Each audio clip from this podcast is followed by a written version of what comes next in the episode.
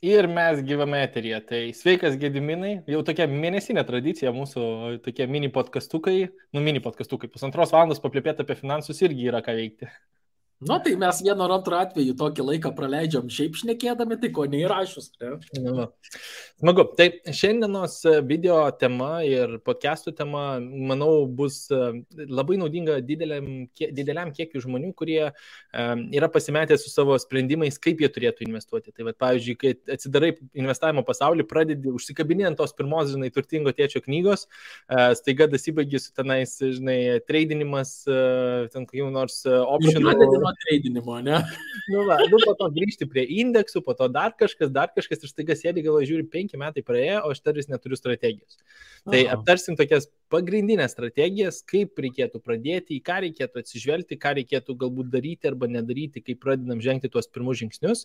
E, ir paraleliai pasidalinsim tokiam populiariausiam strategijom, aptarsim truputį išsameu, tai ką Gediminas apie kai kurias mano, ką aš apie kai kurias manau, truputį padiskutuosim, kokie pliusai ir minusai ir galbūt iš šito būtent pokalbio išsinešti tikslius žingsnius, kurie, kuri, taip sakant, strategija atrodo logiškiausia jums. Tai gal pradžiai, Gediminai, ar turi kažkokią strategiją, kurio laikaisi nuo pirmos investavimo dienos? Taip sakant, kad vat, kai pradėjai judėti investavimo pusę, tu, tavo ta strategija išliko, taip sakant, core pasirinkimas. Ar teko kelis kartus pakeisti kryptį? E, ne, tai kad e, strategiškai, e, strateginių sprendimų pokyčių tai aš tikrai turėjau ir aš net nebejoju, kad aš turėsiu ateityje, tai labai mano akimis ir logiška keisti strategijas, bet tarkim viena iš investavimo strategijų, tai yra periodinė investavimo strategija, tai jinai niekada nesikeitė, aš jos laikausi ir toliau laikysiuosi. Esu girdėjęs e, tokių, kur sako, tokių komentarų, kad, ai, nu aš irgi čia pradėjau nuo periodinio investavimo, bet čia, žinai, naujokams, tai aš dabar prie advanced prieinu. Aš manau, kad tai lifetime mano strategija, kuri nesikeis, aš taip manau dabar, mhm. gal ateities, ateities kitaip parodys, e, bet šalia to, augant kompetencijoms ir žinioms, nu, atsirado nu, papildymų tiesiog ir, ir ta, ta strategija, jinai pastarė mišri. Tai man atrodo, kad nėra vienos geriausios strategijos e, dėl to, kad mes nežinom ateities, Bet be strategijos investuoti, tai apskritai yra balaganas, o panašiai, ką tu sakai, ten investuoji, investuoji, praeina penki metai ir plauk, ką aš čia turiu, kur aš čia turiu ir, ir aš susiduriu dažnai su tokiais klientais, kurie ateina ir jie būtent nori to padėk, turiu va, čia jau nemažą portfelį, bet nesuprantu, kas kur, padėk man tvarką. Tai, nu tada ir pradėšnekėti apie strategiją sudarinėti. Ne. Aš turėjęs tokių pavyzdžių ir, žinai, taip, paimu labai, aš labai paprastai, nu gerai, paimam, žinai, Excelis eilutėse suvedam skirtingas, žinai, platformas, skirtingas vietas, kur yra įdėta pinigų į kažkokią turto klasę.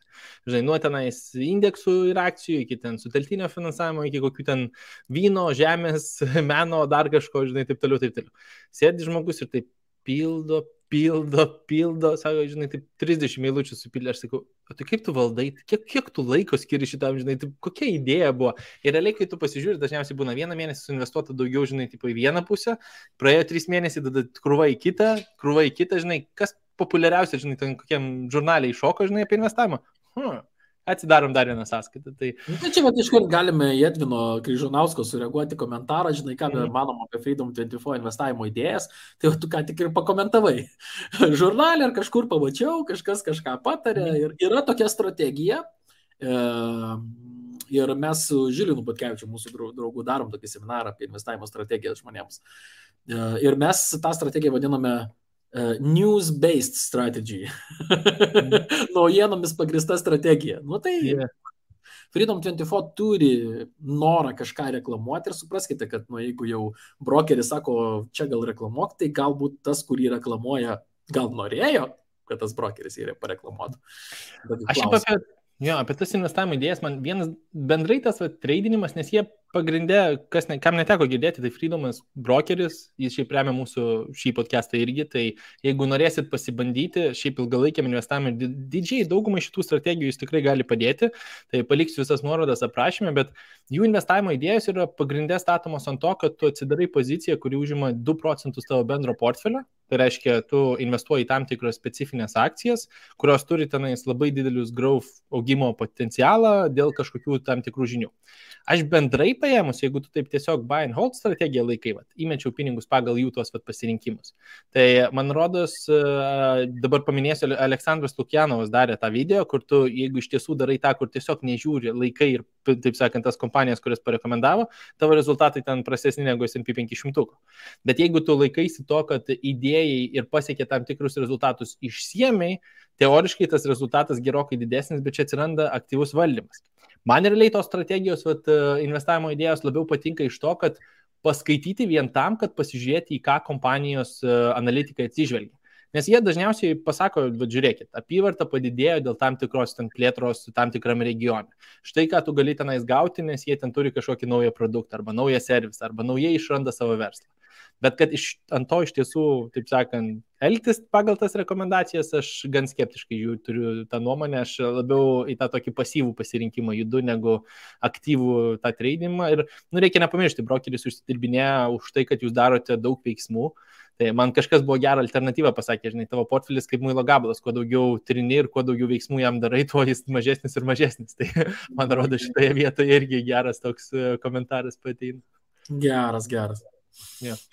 Uh, cool. Uh, vienas dalykas, kur man tokia viena diskusija buvo čia anksčiau, aš galvojau, pajudinsiu ir tave. Uh, atsiranda klausimas dažnai žmonėms, uh, kada jau tas vat, investavimo riba yra. Vat, sakykime, aš turiu ten 5 tūkstančius, turiu 10 tūkstančių, turiu 20 tūkstančių. Kai kurie ten su didelėm labai taupyklėm ateina, pardavė tam tikrus gal nekilnojam turto objektus, ar šiaip pasisekė, paveldėjo dar kažkas ir sako, gerai, tai kiek man reikėtų investuoti. Kada tu sakai, kad žmogus, nu žinai, vat, ta riba kešo, ta finansinė pagalbė, ta finansinė situacija, kada yra pakankamai sutvarkyta, kad žmogus turėtų jau visą paviršių, taip sakant, visą viršutinę sumą iš tiesų dėti į investicijas. Kur pas tavę ta riba? A, aš galvau, tu klausi, kada žmogus turi pradėti investuoti. Tai... Nu, pradėti iš karto. iš karto, jo, jo, bet a, čia kitoks klausimas. Tai kiek finansinės pagalbės jau laikant, viską virš tos pagalbės reikėtų investuoti. Aš tai sakyčiau, kad tai yra labai individualu, priklausomai nuo to, ką žmogus veikia.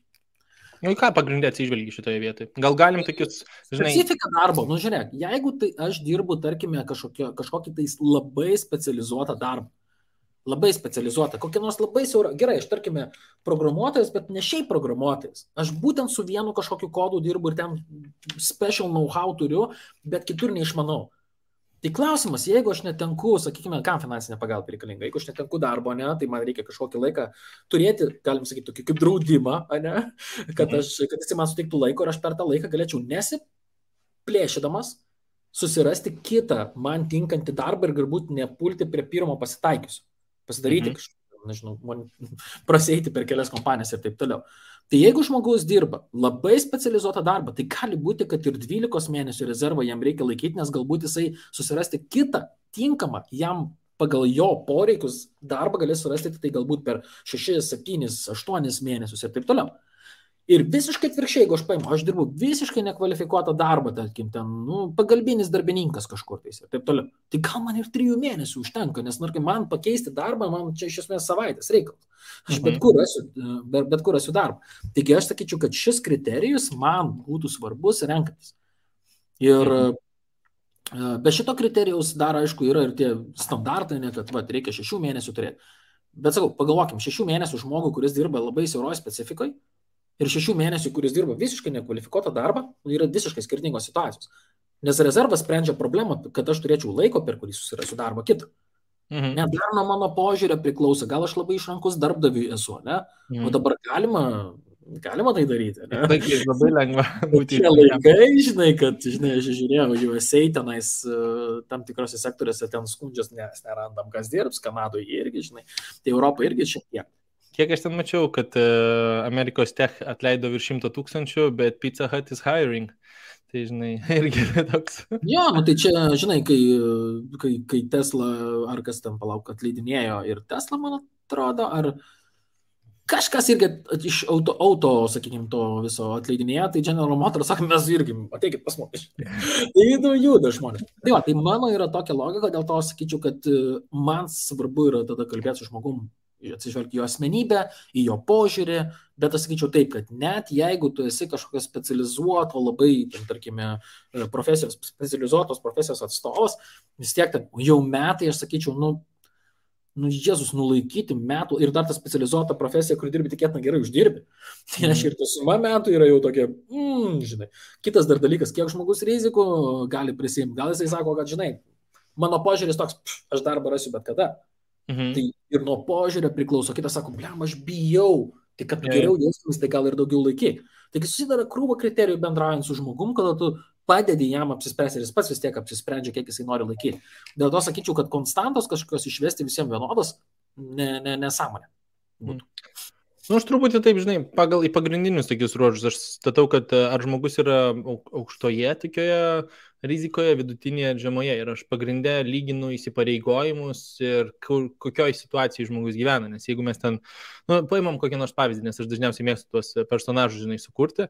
Jeigu mes turim ten 25 metų karjeros pradžioje esantį žmogų, kuris sakykime, nu, aktyviai lipa karjeros laiptelį, jis neturi jokių įsipareigojimų ir pagrindinės būtinos išlaidos visos susijusios tiesiog su gyvenimu, kad yra nu, ten transportas, žinai, būto nuoma, maistas, nu, tai aš sakyčiau, trys mėnesiai yra tikrai e, būtinų išlaidų ir irgi ne, ne, nebūtinai atlyginimas, nes čia gali būti labai išsiskirti, žinai, atlyginimas viena, o būtinos išlaidos gali būti pusė tos sumos. Tai vad būtinų išlaidų, aš sakyčiau, trys mėnesiai yra, e, žinai, jau gera riba, nebent, nu, žmogus, kaip vad sakėjai, turi truputį daugiau panikos, truputį daugiau rizikos rizikos, tada galbūt vertėtų už tą, žinai, vidinę ramybę irgi brangus reikalas, kuris tikrai didelius rezultatus atneša. Tu tos sprendimus blogus priminėjai, kada stresas. Ja, ja, iš emocijų niekada nėra geras sprendimas. Tada, jeigu mes paimam kokį nors, sakykime, žinai, jauna šeima, tarkim, abu profesionalai, bet būsto paskola, sakykime, mašinos ten leasingas arba du, galbūt kažkokie ten įsipareigojimai, ten studento paskolas, nu tokie standartiniai įsipareigojimai, bet nesakom, kad ten, žinai, greitų kreditų prisiskolinę, bet abu darbuojasi, dirba, taip toliau. Nu, tai aš sakyčiau, šeši mėnesiai yra ta norma, kur tu va, tokius truputį aukštesnę riziką turi, nes turi tam tikrus jau įsipareigojimus, tu negali tiesiog paimti, žinai, metams į Filipinus ant tūkstančio eurų, žinai, sėdėti. Jau šitas variantas. Na nu ir tada trečias būna, kur tu sakai aukšta rizika. Tai sakai, ten verslo, sakykime, savininkai, kurie yra pačioje pradžioje verslo. Nu, tai mes su bet kokiu verslininku pakalbėjus, taip sakant, dažniausiai suprantame, kad tai yra aukšta rizika. Galbūt ten, žinai, iš šeimos tik vienas dirba, nes yra mažas vaikas ir, taip sakant, reikia prižiūrėti ir galbūt ten tik kokia viena papildoma veikla, įsipareigojimai, taip toliau, nu, netokios stabilios pajamos bendrai paėmus, arba jautiesi nesaugus savo darbo vietoje. Nes žmogus dažniausiai pats žino, kad, nu, žinai, aš čia esu tikrai užtikrintas saugiai jaučiuosi, arba aš galbūt turiu labai daug rizikų ir gal čia, žinai, pats verslas uh, brazda, nes, žinai, įsidarbinau į startuolį, kuris dirba šešis mėnesius. Nu, tai tokių surprizų yra. Tai aš tada dažniausiai ir atsirimiu į tas, vat, žinai, 3 mėnesiai, 6 mėnesiai, 12, bet labai retais atvejais, nu, beveik nesu matęs, kad man būčiau situacijoje situacijoje, kur sakyčiau, kad virš 12 mėnesių reikėtų finansinės pagalbės. Čia jau, žinai, kiti saugikliai ateina į pagalbą, bet jo.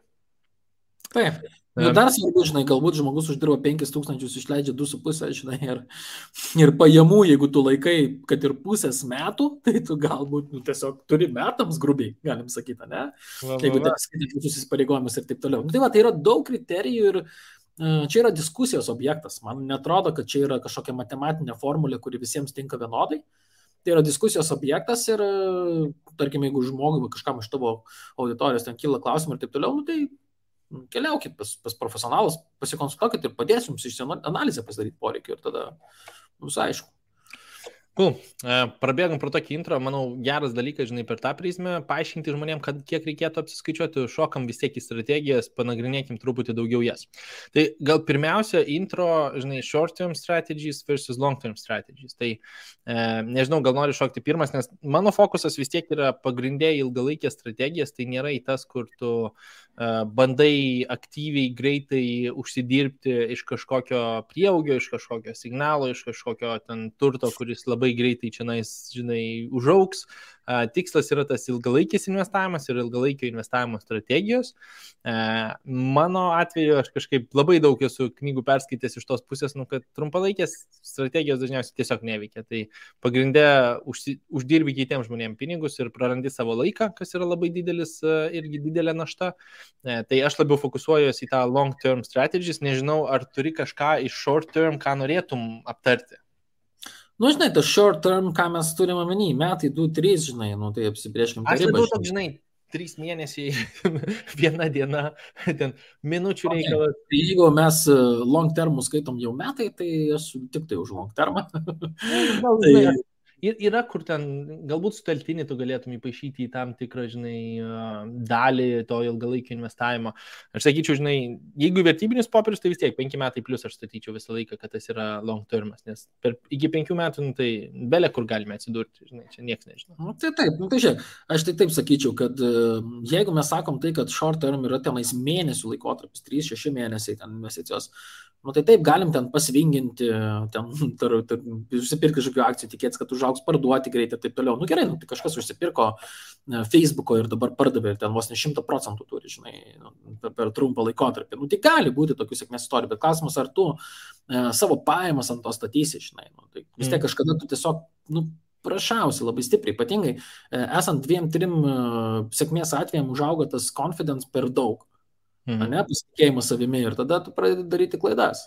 Ne, ne, ne, ne, nebepasiskaitai, tu galvoji, kad tu esi kietesnis už visus kitus ir čia Varnas Buffetas jau senos žinios, čia pasijisai, čia nauja era ir taip toliau, ypatingai nu, jauni žmonės, žinai, taip galvoja. Tai short termų jeigu nėra pakankamo laiko kiekio ir jeigu į tai nežiūrima labai rimtai ir ten nepatampa darbu tavo ir tu neanalizuoji pastoviai savo veiksmų, ten geri, blogi buvo, kodėl nepamatai ir taip toliau, netgi ir tai darant, tikėtina, prireiks ne metų ir ne dviejų, kol susikaups kompetencijos, kad tu pradėtum uždirbinėti. Mhm. Ir man labiau tai būtų lucky, lucky, lucky based toksai, sakykime, spekuliavimas, žinai. Ar man pasiseks ar nepasiseks, žinai. Mm. Kažkuriuose vietose gali pasisekti. Nu, jeigu tai buvo 20 metai, tai, tai buvo lengva, žinai. Dabar mm.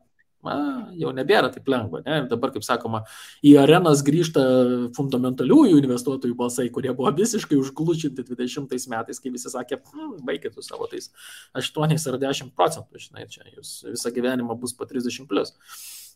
Aš už long termą, jeigu mes dedam va tą tokį rėžį, vienareikšmiškai Mm. Nes, nes kitu atveju tai aš įsivaizduoju tai kaip darbą. Ir darbą, kuris atrodo įdomus tik tai dėl to, kad pasižiūrėjai kažkokį filmą. Mm. Realybėje žiauriai neįdomus darbas. Tausia, įsivaizduoju, kad ten traderiai, ten jie sėdi prie tų ekranų ir tradina. Ne, jie skaito, analizuoja 80-90 procentų savo laiko ir tik tai likusį laiką daro kažkokius tai investicinius veiksmus. Taigi kažkam analitinio, tarkim, tipo, charakterio tipo žmonėm ok, gali būti patikti netgi, ne.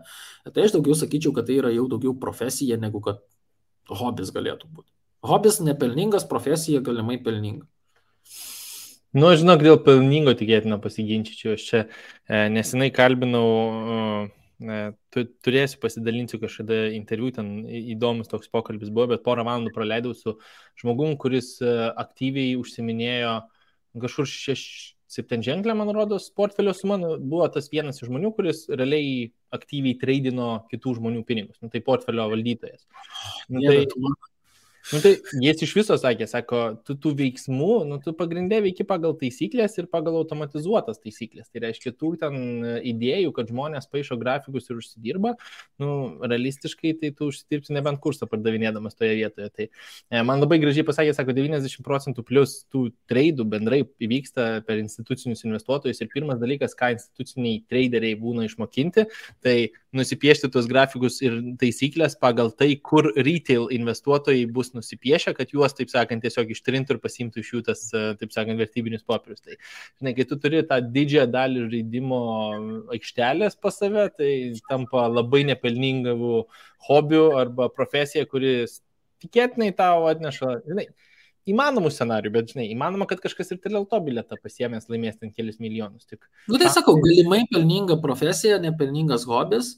Mm. Nu vis tiek yra ir sėkmės istorijų, turim Lietuvoje ir, ir žinomų žmonių, kurie gyvena iš to, ne, ir labai mažai, ne, kurie, kurie gyvena iš to pajud, pajudinčiau to, tą statistiką, bet žinai, dažniausiai niekas e, savo virtuvės tos vidinės nerodys, bet uh, įdomu būtų taip sakant iš tos pusės. Bet jo, nu, gerai. Kiekvieno traderio svajonė yra užsidirbti pinigų ir patapti investuotoju.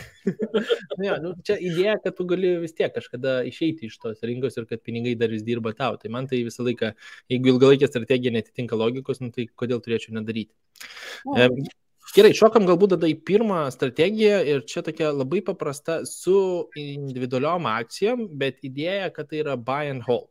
Ir čia po ją, aš sakyčiau, palenda trys dažniausiai tokios populiariausios strategijos, kur mes matome value investing, kas yra vertės investavimas, turime augimo investavimą, growth investavimą, kas, taip sakant, norės pasigūglinti online, nes tikrai krūva straipsnių apie tai. Ir paskutinį income investing, kas yra dažniausiai pajamų investavimas arba kartais dar vadinamas dividend investing arba dividendų investavimas. Tai gal pirmiausia šaunam į tą pačią pradžią, pačią logiką, kad tu esi investuotojas į individualias akcijas ir tu perki ir laikai jas ilguoju laikotarpiu, tai reiškia penki metai plus ir daugiau. E, tu investuoji į verslą ir tada prabėgam galbūt tuos pliusus minusus. Tai gal, e, jadai, kurį nori kabinti, pliusus ar minusus individualių, individualių akcijų investavimo?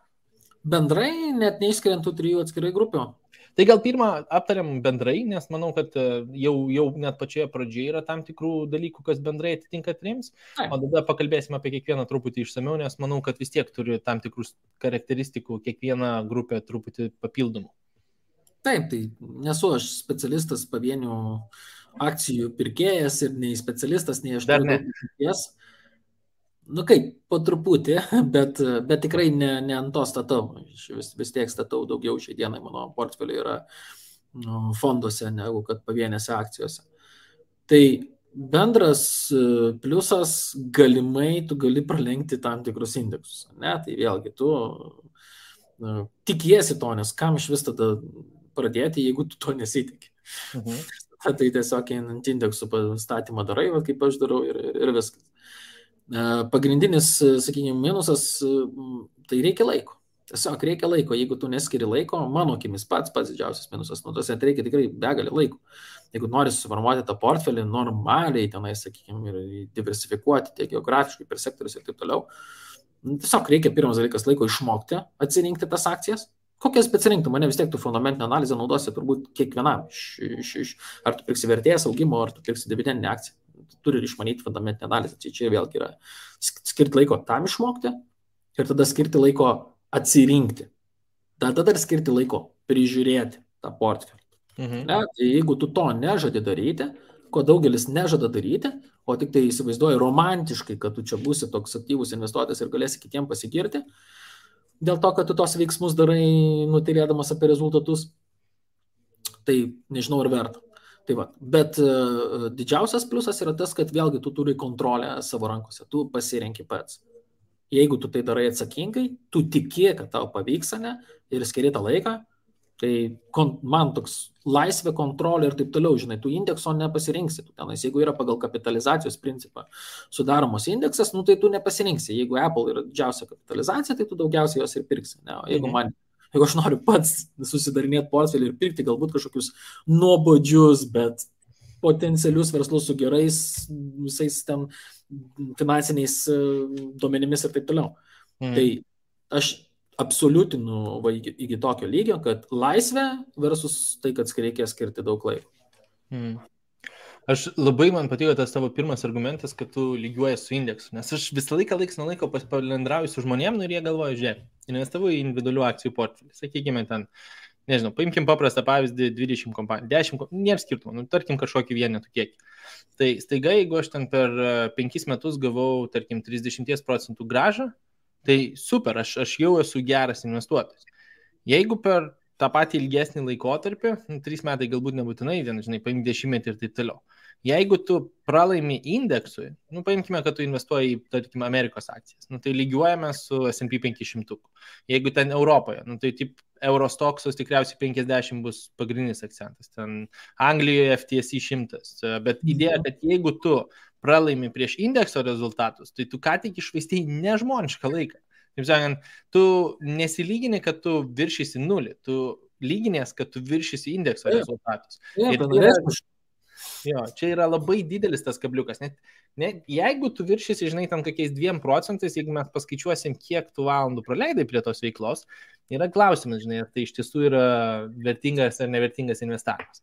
Bet, Bet žiūrėk, aš dar šiek tiek kontrargumentuosiu tau, palaikant ir kitą poziciją, nors aš nesu taip, kad aš apskritai gal šiaip objektyviai taip žiūriu nešališkai tą, į, tą, į, į, į, į būtent į šitą diskusiją. Tai mhm. aš paimsiu dar šiek tiek specialiai opozitą. Ne? Gerai, tarkim, uždirbai tiek pat, kiek, ind, nu, su indeksu lyginantis, tai tavo investicinė graža yra nu, plus minus tokia pati, ne, tavo alfa pasiekė rodiklį. Tai kas tau liko, tai tau liko know-how, kurį tu sukaupi per visą tą laiką. Tai irgi labai svarbus dalykas. Net jeigu ir šiek tiek mažiau turi, tu turi didesnį know-how, kuris galbūt, neaišku, galbūt atsipirks tavo ateityje, priminėjant kitus sprendimus. Perkant indeksą, nu, kokią tu know-how turėsi. Nu, tai faktas, tai jeigu tu ten bent šiokią tokią strategiją susidarysi, mačiau, kad pas tą listę buvo parašyta, kad ten iš trijų fondų susidedama, gali būti, kad ten aš turiu trijų indeksų, vienas Amerikos, vienas Emerging Markets, vienas Europos. Ne? Ir aš pats pasirenku, ten, tarkim, proporcijas tam tikras, šiek tiek pastebiu ten kažkokius geopolitinius ten reiškinius, kas ten kaip juda ir pagal tai statau, gali šiek tiek surinkti know-how. Bet jeigu žiūrėti tą visiškai passive investing, ten tarkim per indeksus ir ten per pasaulinį indeksą ir mhm. tiesiog viso pasaulio, na tai iš esmės tu kažkokio know-how į taip ir neįgyji. O analizuodamas kompanijas, tu vis tiek su susipažįsti su verslais, susipažįsti su specifikom, daugiau išmanai ir tu tampi kaip žmogus įdomesnis, nes tu turi tiesiog daugiau žinių. Tai aš vis tiek sakyčiau, tai lieka kaip pliusas, kurio nepamatuosim investicinę gražą. Nu, man, žinai, vat, aš galėčiau sakyti, kad tai tau galėtų kirsti per investicinę gražą, nes tikėtina, jeigu tą laiką investuotum į pinigus generuojantį srautą, tavo rezultatai tikėtina būtų daug didesni su to pačiu indeksu, nes tiesiog kapitalas būtų didesnis. Bet, aš asmeniškai tau pritariu šitoje vietoje. Tai aš sakau, kad paima tą pusę, kad būtų diskusija. Aš, aš, aš galiu, žinai, aš turiu pakankamai daug pliusų ir individualioms akcijoms. Tai mano, mano dividendų vien portfelis, žinai, dabar pasiekė 140 tūkstančių ten investuota suma kažkas tokio. Tai tikrai didelė dalis pinigų, kuri keliauja ir didelis dalis laiko, kur aš įkišu, žinai, ir taip sakant praleidžiu. Bet e, vėl, man šitas, e, nežinau net ar hobi noriu sakyti, bet e, tai tapo veikla, kuri man generuoja tam tikras pajamas. Ir iš šitos vietos aš kaip ir matau pliusą tame, kad tą darau, tuom pasidalinu, užvedu ant kelio kitus žmonės, kurie nori žengti tuos pirmus žingsnius. Tai tikrai ir man tikriausiai įdomiausia dalis, tai kodėl tas verslas turėtų užkalt babkę. Tai, žinai, man nagrinėjant, skaitant apie verslą ir žiūrint, ką jie, kokius sprendimus daro, nu aš daug ką pažįstu, nepažįstu, išsiaiškinu, neišsiaiškinu, žinai, kaip tai veikia, kaip neveikia. Aš galbūt dar vieną tą tokį šūvį ir takmenį į daržą mešiu dėl tos kontrolės, nes tu turi kontrolę, kas tavo portfelėje yra ir kas tavo portfelėje nėra, bet tu niekada neturėsi tos pilnos kontrolės, ką kompanija nuspręs daryti ir ko nenuspręs daryti. Aš čia išmokau šitą pamoką su trijų nuliukų minusų, man rodo, savo portfelėje. Tai buvo, žinai, toks vienas įsitikinimas, nu, kad, kad šita kompanija tai tikrai pasinaudos savo ten turimų turtų, jį iškeis, ką jį čia padarys. Tai Chapter 11 irgi yra, taip sakant, optionas, ką gali kompanija padaryti, kas, kaip čia angliškai yra ne visai bankrotas, bet tai yra va, restruktūrizacija. Po restruktūrizacijos kompanija gali paleisti visiškai naujas akcijas ir tavo kompanijos akcijos tampa bevertės. Tai mm. 9, 8 procentų gal kompanijų po restruktūrizacijos dažniausiai užsilenkia, bet tai... Va, Toks tikslas dažniausiai ir būna čia prieš bankrotą. Va, va, va, tai va tokių, žinai, kabliukų irgi yra. Bet tuo pačiu, aš galbūt sakyčiau, kad e, teisingai padaryti veiksmai ir jeigu e, riziką toleruojame ir prisiemame ir matome savo tam vadinamam circle of confidence, savo tą, ką suprantame, investuojame ten tuos pinigus ir suprantame, kodėl tas verslas iš tiesų atneša tiek daug naudos, e, mes galime padaryti tokių sprendimų, kurie atneš mums ten dvigubai ir trigubai didesnius rezultatus. Žinai, į Warreną Buffettą tikriausiai nereikėtų lygintis, bet mes kiekvienas dažniausiai darbuojamės tam tikroje sferoje ir apie tam tikrą verslą žinome daugiau negu ten paėmus tai paprastai 70-80 procentų investuotojų. Tai jeigu mes galime likti savo tam vadinamam circle of confidence ir išsirinkti kompanijas pagal mūsų strategiją, Čia gali ateiti daug didesni rezultatai ir aš manau, čia toks, žinai, galimas didelis pliusas žmonėms, kurie nori truputį daugiau laiko leisti, bet tuo pačiu aš niekada nesakyčiau, kad tai būtų vienintelė strategija. Tai reiškia, kad aš tik ant akcijų statau visą savo ateitį. Tai aš visą laiką mėgstu tą tokį, žinai, kad jeigu visas tas portfelis nukeliauja Vilniop ir ačiū viso gerą, nu, taip sakant, mano rezultatai, aš nesidžiaugsiu tuom, bet, taip sakant, mano ateitis yra aprūpinta. Tai aš visą laiką su tokia prizmė keliauju per individualias akcijas. Tai Galbūt pajudinkim jas individualiai. Ką manai apie vertės investavimą? Nelabai galiu aš iš tikrųjų ką pakomentuoti, man pačiam įdomu, ką tu pasakysi, dėl to, kad aš neinvestuoju į tokias mhm. akcijas. Ir aš nemėgstu kalbėti visiškai apie tai, ko, Gerai, ko tai, nedarau. Tai aš jausiu, nes visą tą, ką aptarėme apie akcijas, man rodos, tinka visoms trims. Tai aš gal truputį daugiau pasidalinsiu pagal individualias, e, taip sakant, kur tas didžiausias pliusas ir minusas. E, dėl vertės investavimo dažniausiai žmonės, kurie investuoja į būtent vertės akcijas, stato, kad rinka bendrai yra nusistačius kažkodėl negatyviau negu kompanijos tikroji ta vertė. Tai reiškia, kažkokios žinios, kažkoks skandalas, kažkoks veiksmas kompanijos arba kažkas trumpuoju laikotarpiu suteikia tą tokį atotrukį, kokia tikroji yra kompanijos vertė ir kaip rinka ją įvertina. Dabar mes turim nepamiršti. Bankų sektorium dabar gali dėtis, ne?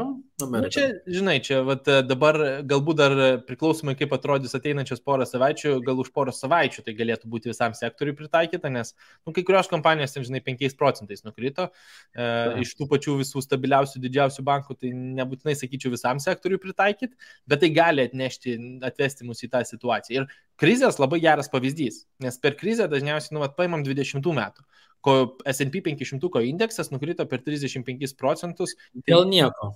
Jo, ar, ar mes statom, kad kompanijos dėl būtent per tą va, pusę mėnesio, kas buvo ten kovo 20 maždaug tas nu, pagrindinis kritimas, pagrindinis dugnas, tai nuo vasario iki kažkur kovo, mes statom, kad per du mėnesius kompanijos prarado 35 procentus savo galimybės uždirbti pinigus, Nu ne, mes tiesiog turėjom išgasti, mes nežinojom, kaip atrodys ateitis ir mes statėm, kad nu, iš tiesų tas atotrukis ir atsirado. Tai visi, kurie apsipirko per krizinį laikotarpį, nu, galėtum realiai vadinti vertės investuotojais, nes realiai nu, tas atotrukis atsirado, bet iš tiesų tai tiesiog truputį drąsos reikia ir dažniausiai, jeigu mes tiesiog sekam VIX indeksą, žinai, VIX indeksas šoka ten virš 40-50, nu, tai čia beveik garantuotas žingsnis spausti gazą ir pirkti tą pačią Amerikos, žinai, pagrindinius indeksus. Nu, bet, žinai, um, Paimkim tada sekantį augimo akcijų, nes augimo akcijas labai visi mėgsta, nes jos dažniausiai duoda apyvartas, kurios auga per 20-25 procentus arba netgi greičiau. Čia dažniausiai būna maži verslai, kurie tampa iš small capo į large, į mid capo, iš mid į large, iš large iš mega ir standartiškai žmonės užsihypina ir, taip sakant, šoka dar labiau į tą verslą kažkurio momento ateities rezultatai tiesiog nu, neįmanoma jų pasiekti kompanijai ir tada jie atsimuša į realybę ir ta kompanija gali driokstelti labai nežmoniškai. Aš manau, kad su growth investavimu didžiausias klausimas turi būti dėl būtent kompanijos konkurencinio pranašumo išlaikymo. Tai man atrodo, Netflixas bus puikus pavyzdys, nes mes galėtume tai sakyti, kad tai yra dešimtmečio kompanija, kokiais 20 metais mes galėjom sakyti, kad tai buvo nu, vienas pelningiausių pasirinkimų nuo 10 iki 20, bet konkurencinio pranašumo kompanija kaip ir neturėjo. to, kurio neleistų konkurentams, nu, taip sakant, perimti tos rinkos. Nu, ir atsirado tiesiog nei, nesugebėjo įgyti per tą laiką, nesugebėjo sukurti kažkokios ten ekosistemų savo. Jo, ir, ir jeigu šitoje vietoje kažkas tokio būtų išlaikyta, kad tu matytum tam versle tą naudą, nu, tai, tai gali, žinai, atvesti tą pačią augimo kompaniją į dividendinę kompaniją kažkada ateityje, kuri gali būti labai pelningas pasirinkimas, bet jeigu to konkurencinio pranašumo tokio stabilaus nėra, nu, tai čia gali, galime susidurti su labai dideliais minusais toje, tuo momentu, kada susitinkam su realybė. Tai jeigu mėgstame sekti naujienas, sekti verslus, sekti visus ketvirčio rezultatus ir iš tiesų veiksmus priimti dėl to, galimas variantas, nes čia tikrai dideli rezultatai, e, bet standartiškai čia reikės reaguoti momentaliai, nes e, man rodos Netflixas kiek ten per dvi savaitės buvo, kad minus kem ar minus 5 procentų kažkas tokio. Ten, galutiniam taškė minus 7 procentų. Jo, nu ten truputį ilgiau užtruko, bet žinai, ten man rodos per 6 mėnesius jis ten jau iki to nusikalė, bet nu, nu, taip sakant, čia gali būti per momentaliai nuo mūsų bendros investuotos sumos nu, labai dideli minusai. Tai aš su tuo vat, augimo investavimu aš dažniausiai vengiu. Nu, man nebent labai mažos pozicijos, kur jau tampa labai nežmoniškai pigios. Tai aš vat, su tuo praktiniu, turiu, turiu tokį praktinį eksperimentą su Freedomo mažais portfeliukais. Tai viename iš jų tą pačią metą buvau apsipirkęs, noriu sakyti, ten už nu nežinau, šiuo, šiuo metu ten gal 40 ar 50 pliusą, man rodo, ta pozicija, žinai, už ten 100 ar 200 eurų. Bet tai, tai labai logiška, mes buvom, mes buvom apie tai bendravę, kad, nu tikrai, va, čia matėsi, bet ar čia labiau augimo, ar čia buvo labiau, man atrodo, vertės? Aš manau, Nes... žinai, labiau galbūt tas atotrukis, kur tu jau nematai to nu, galimos situacijos, kodėl šitą kompaniją negali uždirbti gerokai didesnių. Tokia, jinai stok, stoksų pasaulyje tokį mobbingą patyrė, nu, tipo metos akcija, nu grinai mobbingą patyrė, tai visi jau. Šeš, 16, man rodos, irgi labai panaši situacija buvo, aš žiūrėjau jos price to earnings history, nu tai realiai, man rodos, 16 irgi ten buvo skandalai, heitai dėl privacy policy ir visa kita, o. irgi tenais buvo labai geras laikas apsipirkti, nu, žiūrėsim, kaip dabar išsisuks, nes yra ir, yra ir tam tikrų problemų tam versle, bet jo, gerai sakai, kad čia labiau vertės negu augimo. Dar trečias - dividend arba income investing. Tai didžiausias pliusas, aš manau, kad tu, tu pirki savo atlyginimą. E, didžiausias minusas, kad tas atlyginimas yra apmokestinamas nuo pirmo cento. Tai e, momentaliai gaunasi, kad e, tu, žinai, gauni vis atlyginimą, kuris ateina su tam tikrais mokesčiais, tu gali jį reinvestuoti, viskas super, jis auga laikui bėgant, bet vėl ta priežiūra, tas laiko sąnaudos ir aš tikriausiai labiausiai mėgstu dividendinį investavimą kombinuotą su vertės investavimu. Jeigu aš galiu rasti nuvertintą dividendų kompaniją, šitoje vietoje aš gaunu daug didesnį pradinį dividendinį pajamingumą, plus tam tikrą atsistatymą, kuris nu, užtikrina augimą. Tai vėl, netaip lengva, ne viskas e, išpardavimuose yra geros kompanijos, bet čia gali būti gera strategija, kurią aš manau gali daugelis pritaikyti. Idealu, idealu, jeigu tu iš vertės uždirbi ir dar iš dividendų, idealu. Bet šiaip tas grinasis dividendinis investuotojas, tai jisai, jisai netiek ir rūpinasi, ar tas tokso kaina auks ar kris, svarbu, kad didintų dividendus nuosekliai ir nesustabdytų jų mokėti, nes ir taip gali atsitikti. Tai žinai, čia labai geras pavyzdys, man rodos, yra e, ATT kompanijos, nes uh, visi, kurie pradeda investuoti į dividendus, suranda ATT, kurios dividendai, man rodos, 6 ar 7 procentai ir jie moka jos gal 40 ar 50 metų. Nu ir atrodo, wow, koks superinis variantas ir staiga tu uh, pasiemi, žinai, kompaniją tą į savo portfelį, aš kaip durnas irgi pačioje pradžioje irgi buvau padaręs tam tikrą šitoje vietoje klaidą, bet uh, akcentas, nu, aš išėjau su pliusinė pozicija tam tikrų laikų, kai jau pasidomėjau truputį papildomai, bet jeigu tu pasižiūrėtum į kompanijos skolas, jos tolygiai didėjo su dividendų išmokomis. Tai reiškia, kad jie skolinasi pinigus, nu, pagrindę tam, kad finansuotų savo dividendus. Nu, ir kažkurio momentu, kol tie pinigai yra pigus, super, kai jo. jie yra brangus, nu, tai atsiranda tam tikrų kabliukų.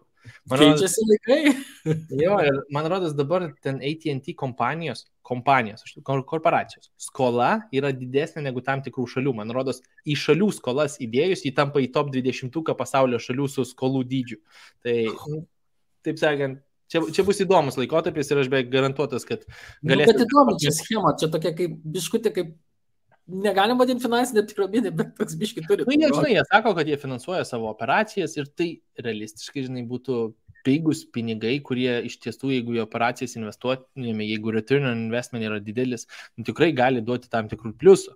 Bet jeigu tu tiesiog ne, nežmoniškai didini savo dividendus, nu, tai pasivys tave iš paskos. Tai šitoje vietoje vat, pasivys ir galėsit panaudoti šitą prieš mane už kokių metų ar dviejų, vat, kas e, žvalgotės, e, ar šitoje vietoje bus e, ta situacija ar nebus. Bet aš labai manau, kad ATT turės problemų su dividendais ir arba nuspręs iš viso jos nukirpti, taip sakant, sustabdyti, arba sumažinti ten labai didelėm sumom, nes jie turės tvarkyti su savo skolom šitoje vietoje. Tai va. E, dar klausimas, matau, iš labai įdomus pavadinimo - Dubajaus bomžas. E, jeigu gauni algą, algą iš dividendų ir reinvestuoji, tai gavus tą pirmąją gražą irgi reiktų tuos 15 procentų susimokėti. Tai pirmiausia, jeigu dividendai atkeliauja pas tave, tu jau nuo pačių pirmųjų dividendų moki tam tikrus mokesčius, e, priklausomai iš kurios šalies jie atkeliauja. Čia galbūt jeigu iš Amerikos pasidomėčiau V8 bent formą, kad dvigubą apmokestinimą susitvarkyti. E, jeigu juos reinvestuoji, tai sakykime, nusipirkai dar daugiau tos pačios kompanijos akcijų, kad gautum daugiau dividendų, tai taip, sekantį kartą tu gausi daugiau dividendų, bet dar vis tos pačius 15 procentų reikės susimokėti. Ir dar už reinvestavimą irgi tam tikra suma, nes nu, komisinis sumokėsi šitam brokeriui arba per ką tu pasirinksi investuoti. Tai jo, aš irgi labai atsiremčiau į tą poziciją, kad uh, tos investavimas į dividendus jau turėtų būti priimtas su tam tikra strategija. Ir pagrindė man toks išryškina. Sumos visgi, reikėtų sakyti, kad nu, jo, aš. Jo, bet tuo pačiu, žinai, smagioji dalis, va, pavyzdžiui, aš kovo mėnesį skaičiau, aš ten virš 550 baksų gaunu iš dividendų ir tuo pačiu man šiais metais, man rodos, jau šešios ar septynios kompanijos padidino atlyginimą. Tai iš mano portfelio, taip sakant, dividendai, kurie atėjo praeitais metais, šiais metais jau yra didesni, dar kitais metais dar, žinai, didės. Ir kai turi kompanijas, kai kurios, ten, kai kurios moka šimtą metų, pavyzdžiui, dividendus, nu, tai pradedi truputį tuos stabilumų patikėti. Tai vat, žiūrėsim, kaip seksis už 10-15 metų, bet jo, Gerai, šokam galbūt toliau ir šokam į labiau, aš dabar tave kankinsiu su indeksiniais investavimais, kadangi minėjai vis tiek pas tave daug portfelėje fondų, tai uh, buy and hold, tas vis tiek ilgalaikis investavimas į indeksinius fondus ir aptariam kelis skirtingus portfelius. Tai reiškia one fund portfolio, two fund portfolio, yra ten free fund portfolio ir dar REITs galima pridėti į tai ir po to core satellite approach. Tai Pirmiausia, tas index fund investing dollar cost average, tai reiškia periodinis investavimas į indeksinius fondus. Kaip manai, geras, blogas, pradinukui, advanced strategija, tik tai ekspertams, sugriaunam kelis mitus, nes man rodos, aš laiks nuo laiko irgi gaunu šitus klausimus. Ne, tai nėra nei vienas iš tų variantų, man atrodo, galim sakyti ir ir tarp daugelio dalykų. Tai su indeksiniais fondais periodinis investavimas, nu, didžiai dalimi turėtų būti tokia paprasta pakankamai strategija, jeigu mes perkam, tarkim, vieną fondą kažkokį, nu, žmogus ten, nežinau, dirba gerą, pelningą darbą, tarkim, odontologas yra, labai gerai uždirba, daug daugiau uždirba negu išleidžia ir jisai ten turi ten du vaikus, ten turi hobį su dviračiu važinėje, dar vieną hobį su motociklu ir, nu, jis nei kiek nenori skirti laiko sakykime, investavimui, bet jis nori investuoti, jis nenori skirti analizėms ir taip toliau. Tai kodėlgi ne, pirkti ten ar pasaulinį fondą, ar kažkokį tais Amerikos indeksinį fondą periodiškai. Ir reikia susitaikyti, kad visur yra rizikos. Gali būti rizikos, kad bus ir penkmetis nepelningas, gali būti, kad bus ir ilgesnis laikotarpis nepelningas. Ne? Ir jeigu žmogus su tom rizikom susitaiko ir dar geriau, jeigu jisai ilgesniam laikui, laikotarpį nusiteikia investuoti, ten tarkime 20 metų, kaip pavyzdys, ne?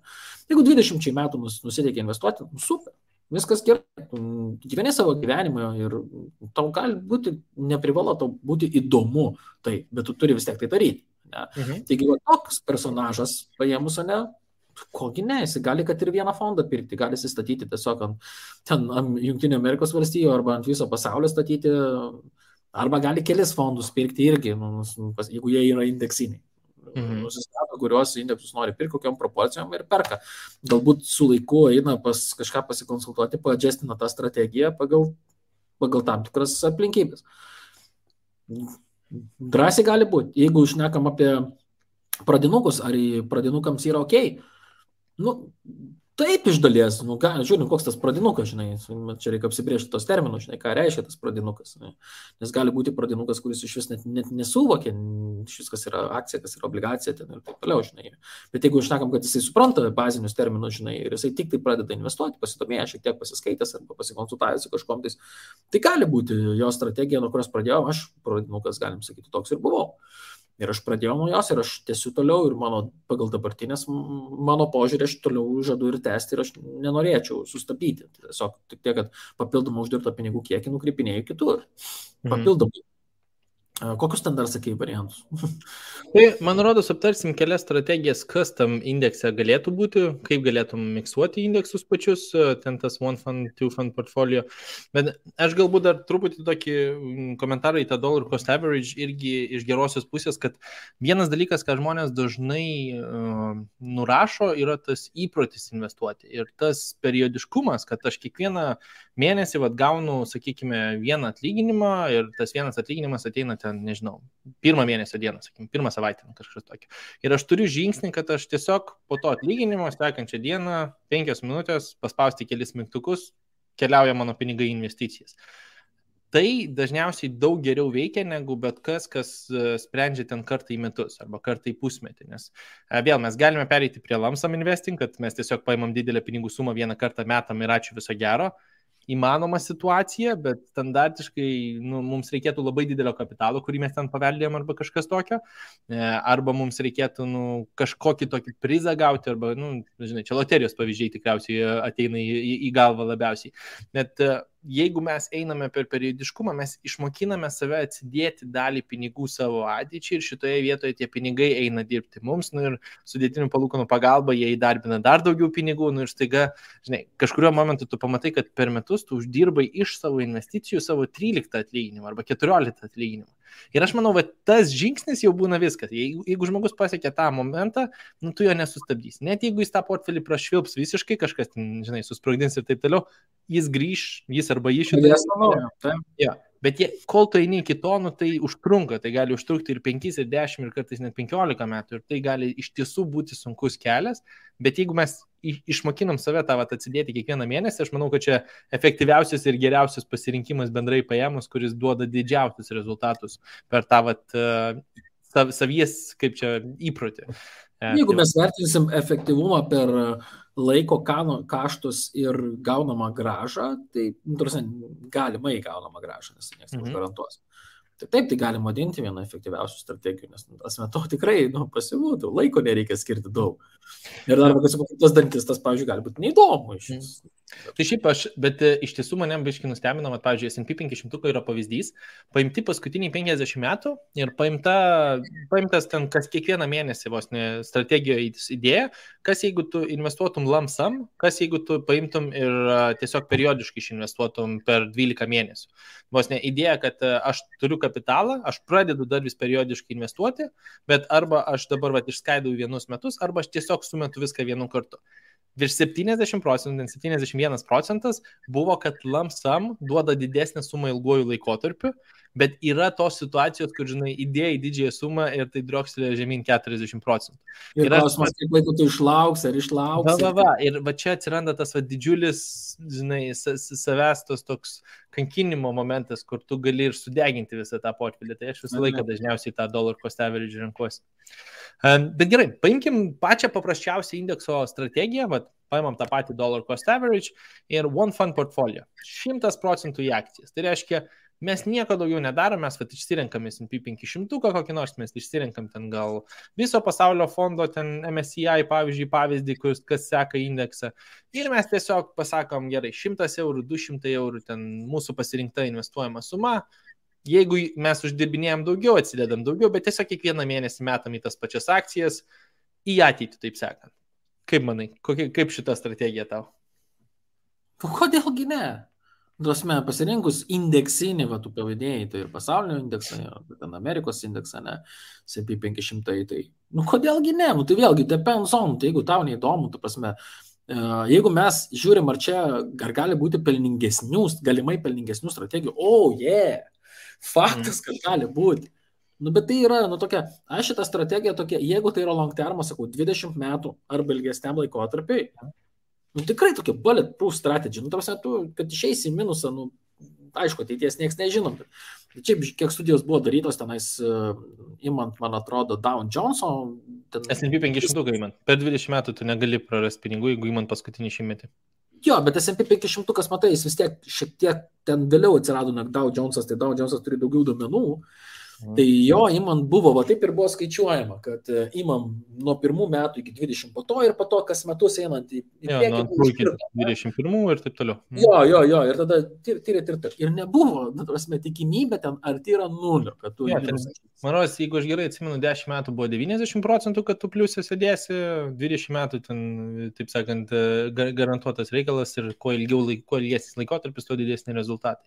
Na, aš jeigu ką galėčiau atrasti, aš visą studiją turiu, tai yra, tai yra skaidrėse, parsisiuntę, žinai, peržiūrėjęs, tai, tai tiesiog, tai va, aš tai ir tai sakau, jeigu tu turi pakankamai daug laiko, nu, tai bulletproof, bulletproof strategy, aš taip ją vadinu, nors, man, mhm. neperšinama strategija, tu turi neperšinamą lemenėms dėjęs, žinai. Visko gali nutikti, gali ten pataikyti į ranką, nemirsi, bet kad į galvą pataikys maža tikimybė, nes nu galva palyginus su kūnu maža, žinai. Yeah, tikrai, tikrai. Aš tai bendrai paėmus manau, kad tikrai didelis pliusas, bet aš tikriausiai vieną riziką matau šitame portfelėje, kad tikėtina, jog mes turime paplanuoti tą paskutinį laikotarpį, kada mums jau pradės reikėti pinigų. Nes mm. arba mes turime sukaupti labai nežmoniškai didelę sumą, kad mums ten, žinai, 3 procentų, ten kokių 4 procentų graža jau būtų pakankamai. Kuo didesnė suma, to skaudžiau. Jo, jo, nes tas sviravimas iš karto prasideda.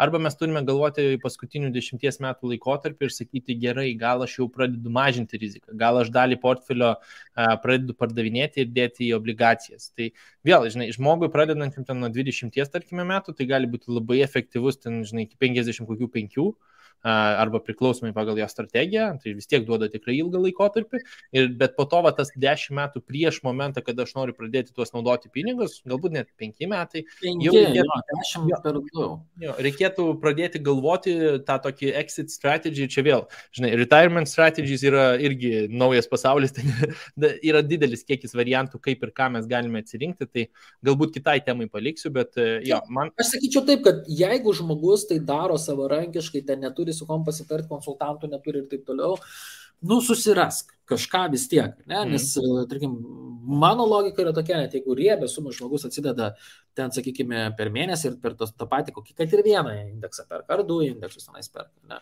tai vis tiek jisai su laiku sukaupęs apčiuopiamą sumą pinigų, nu jisai turi diversifikuoti.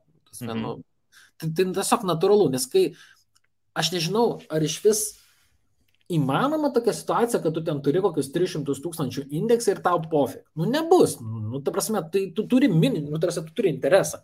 Jeigu tu taupiai, taupiai ilgą laiką, žinai, ten tavo pajamos kokie ten 5 tūkstančių eurų, ne, tu turi 300 tūkstančių eurų kokiam nors indeksui. Nu, tu vis tiek turi interesą rūpintis. Kas mhm. tenais yra? Negali būti taip, kad vis tiek tu sėdėsi, ai, tai ne, ten vis tiek tik indeksas, jisai ne, nepasirodė. Vis tiek tu norėsi kažką nusipirkti, nupirkti kokio dar kažko, tai, nu. Aš tai sakyčiau, žinai, jeigu tu ten turi, sakykime, kokių Nu, paimkim situaciją, žinai, labai jau tenais didelę. 3 milijonai viso pasaulio fonde. Tai jeigu tu, tavo pragyvenimo išlaidos yra koks 50 tūkstančių per metus, kas yra po mokesčių daugiau negu 2000 į rankas, nu tau visiškai vienodai. Tu gali, taip sakant, net negalvoti apie kažkokias kitas strategijas, nes tavo kapitalas... Tai iš ko tu gyvensi? Tai, tu, tai tada tu gyveni tikėjimu, kad tau tikrai paauks ten tais keliais procentais. O jeigu bus keli metai išėlės, kada nepaauks, tai ką tada tu Netgi, žinok, čia, čia jau skaičiuojant, žinai, iš matematinės pusės, net jeigu ten 50 procentų fondas tas drioksiltų, kadangi tavo ta suma yra tokia maža nusiminėjant, tu per dešimtmetį, taip sakant, nežmoniškai didesnis užauks. Čia labai lengva su sudėtiniam palūkanom pasiimti, žinai, paimti ten 2-3 netgi metus į minusą, kas yra istorijoje vienas blogiausių pavyzdžių, kur tenais į minusą, į minusą, į minusą eina. Tu netgi su tuo atsistatymu, kadangi toks mažas procentas to, ką tu iš tiesų nusiminėjai nuo indeksinio fondo, tau atneštų pakankamai rezultatų, kad tu nepaliestum bendro kapitalo tiek, kad tau pradėtų atidinėti mažiau pinigų. Nes čia paim paprastą pavyzdį, ten, žinai, jeigu tu uh, imi 5 procentų gražą, nu, tai tau atkeliauja nuo 3 milijonų 150 tūkstančių. Nu, tai trigubai didesnė suma. Nu, tai vieni sėkmingi metai ir tavo portfelis, taip sakant, gerokai dar šoktelėjo virš. Sakykime, per pusę nukrito, tai tavo portfelis dar vis atnešinėja tau ten 75 tūkstančius. Tai tau turėtų nukristi per 70 procentų pagrindinis pasaulio indeksas. Nu, tai To nėra. Istorija, nu, jo, bet tai, žinai, ir ateiviai gali užpulti ir, žinai, pinigų iš viso galėtų neegzistuoti ateityje. Nu, čia, čia visada tiesa... galime iki to daryti. Visada. Jo, jo, jo, tai, bet aš manau, kad čia jau, žinai, tokia labai jau bulletproof strategija, labiau, žinai, valdant iš savo pusės. O jeigu tu dar gali sakyti, sakykime, aš galiu grįžti į darbo biržą, ten pakonsultuoti verslus, jeigu reikia, ir ten metus, sakykime, net tiek daug išsiminėti, kas 50 tūkstančių per metus iš išlaidas jau yra didelė suma. Tai yra tokių, žinai, scenarijų, kur tikrai gali atsistatydinti save, žinai, ir ant paprasčiausio viso pasaulio indekso. Tai čia irgi toks pasirinkimas. Na, bet taip, bet taip, tokia strategija sutikim, kad jeigu tu tenais laikai pasaulio indeksą. Neefektyvu. Neefektyvu, taip, tai, tai tiesiog tai įmanoma, bet ne, nežinau, aš, aš taip yeah. nei patarčiau kažkam, nei. Ne, ne, ne. Nu, čia, žinai, čia iš tos teorinės, man kartais patinka toks padiskutuoti. E, matau dar vieną klausimą, tai buvo e, vėl, kokia nuomonė apie P2P, per kurį galima uždirbti 7-15 procentų per metus, e, kodėl dividendinės akcijos, kur vidutinė graža apie 4 procentus yra jums aktualesnė. Tai mes esame diskutavę su Adiliu šitą klausimą. Ja, ja, aš, aš parekomenduočiau peržiūrėti praėjusius laivus su Gediminu, bet bendrai paėmus man P2P skolos, e, jeigu mes kalbam žmonėms, tai truputį išsiskiria su įsitikinimais. Aš manau, kad jeigu aš edukuoju žmonės, e, taip sakant, tvarkyti savo finansus ir tada iš kitos pusės aš e, duodu jiems pasiskolinti už 10, 12, 15 procentų daiktams, kurie galbūt nėra tokie reikalingi, man atrodo neefektyvus bendrai variantas.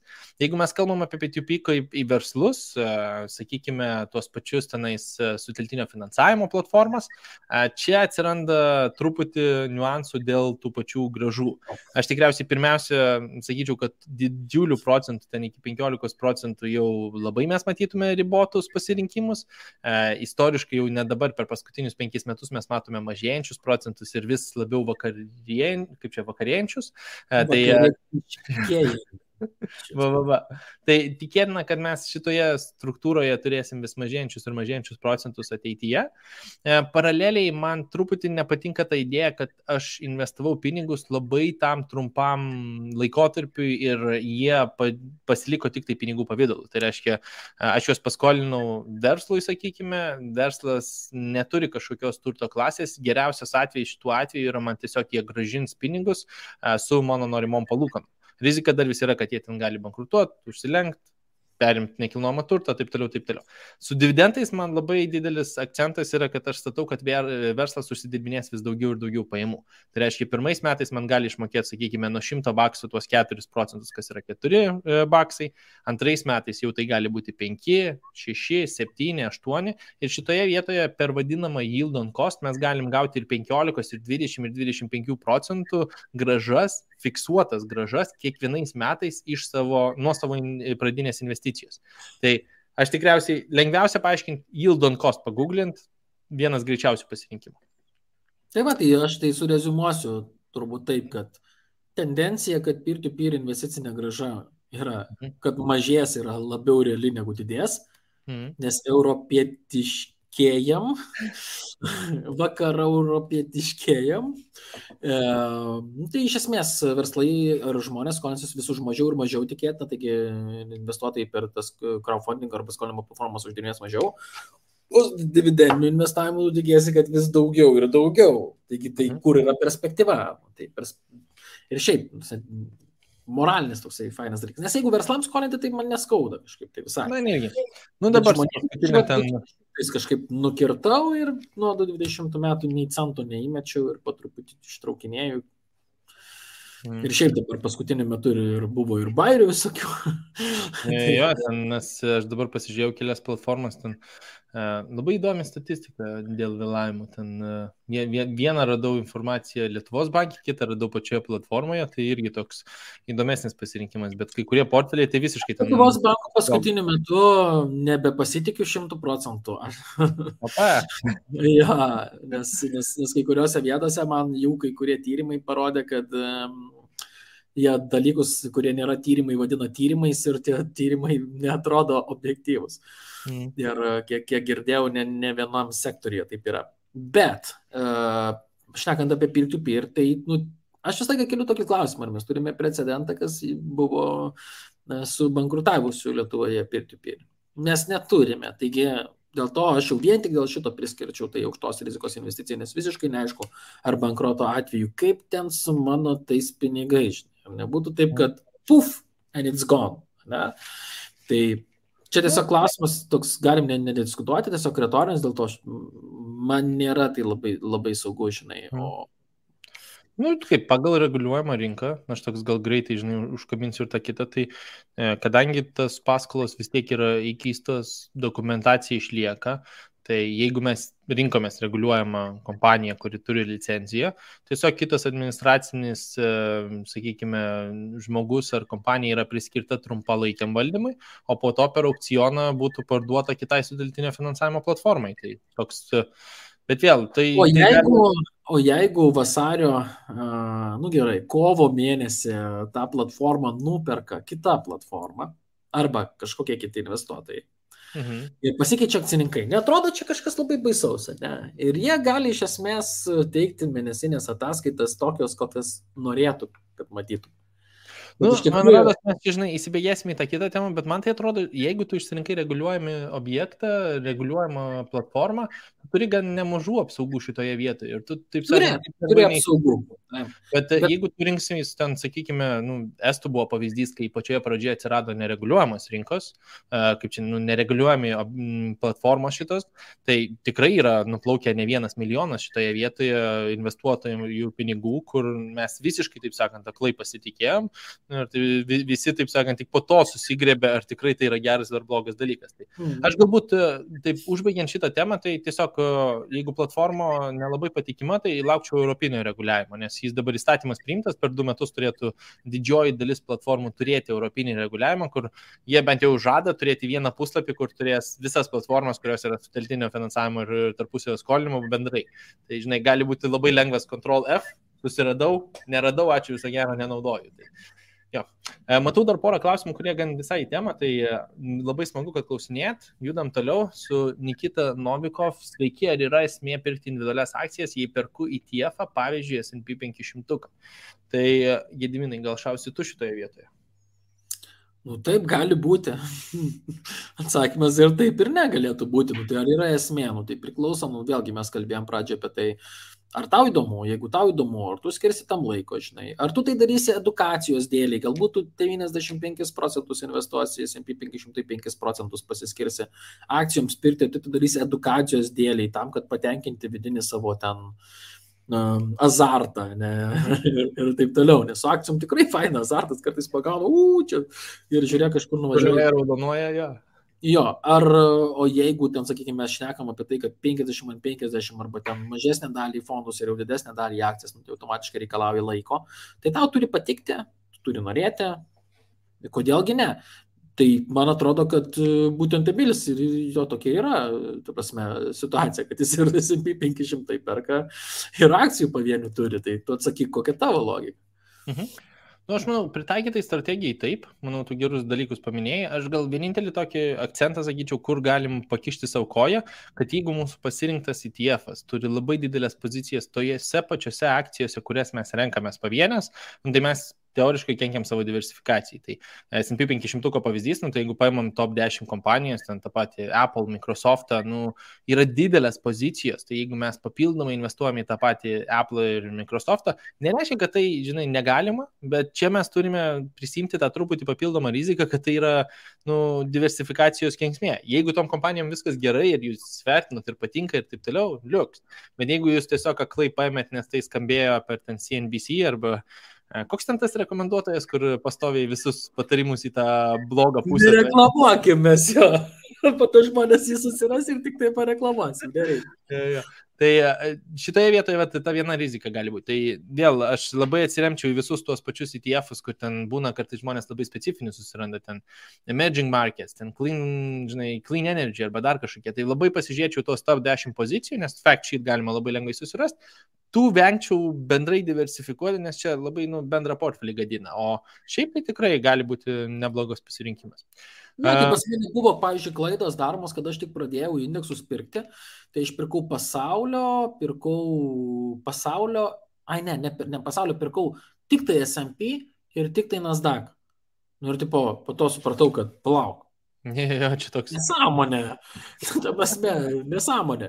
Aš nesakau, kad jeigu tu perki, pavyzdžiui, ir tai ir tai yra blogai. Gali būti, kad nors, viena, viena diversifikacija didesnė, kita mažesnė, volatilumas šiandien šiek tiek skiriasi ir taip toliau. Galim čia išmastyti dalykų, žinai, kartais, mm. kartais tai verta kai kurios situacijose daryti.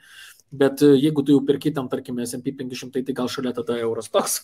žinai, kad žino. Amazing market, dar kažkas. Nu, toks, kad Jo, kad padeda diversifikacija. Pavyzdžiui, perkės MP 500, čia, čia tą klausimą buvo uždavęs Nikita, ne? Mhm. Ja, ja, Fainas vardas.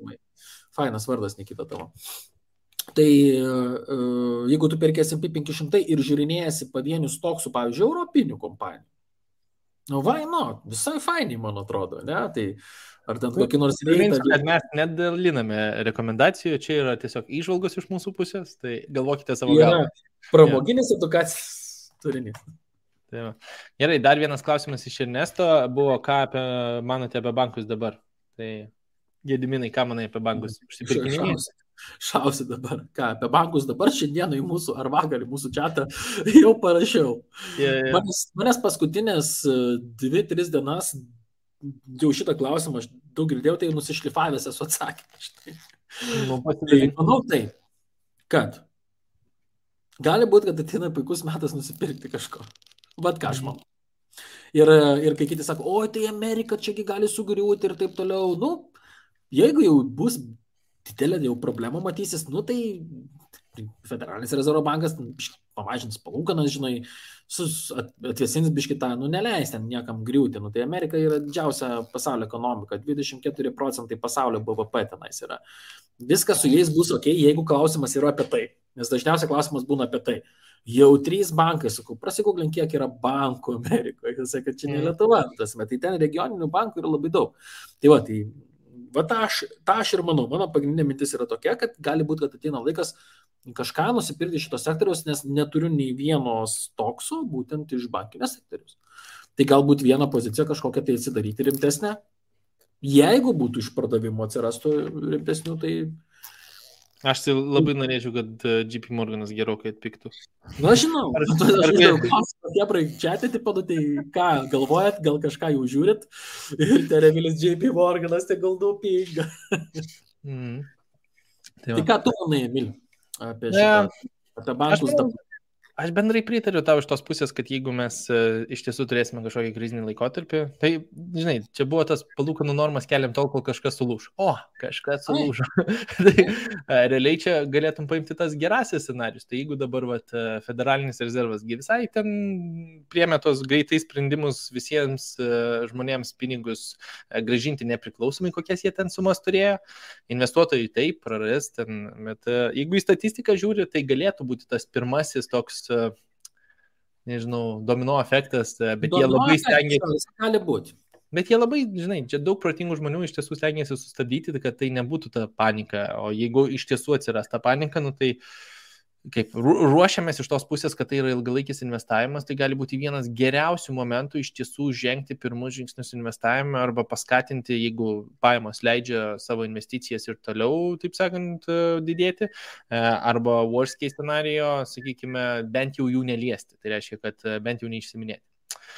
Matau, kad klausimų dar šaudo su rekomendacijom, tai mes tiesiog negalime duoti. Čia greitai yra komentaras name, kad e, tiesiog dėl reguliuojamos rinkos. E, čia jau, jeigu norite tam tikrų akcentų specifinių, tai registracijos ir pas Gediminą, ir pas mane tikrai yra, aš Gedimino kontaktus paliksiu aprašymę, individualūs pasirinkimai, nes idėja pagrindė rekomendacijos yra tam, kad suprasti žmogaus situaciją prieš kažką rekomenduojat. Kai žmonės žiūri ir mes turime tik, pav tik vardą arba tik pavadinimą, gal sakykime taip, tai labai sunku kažką pakomentuoti.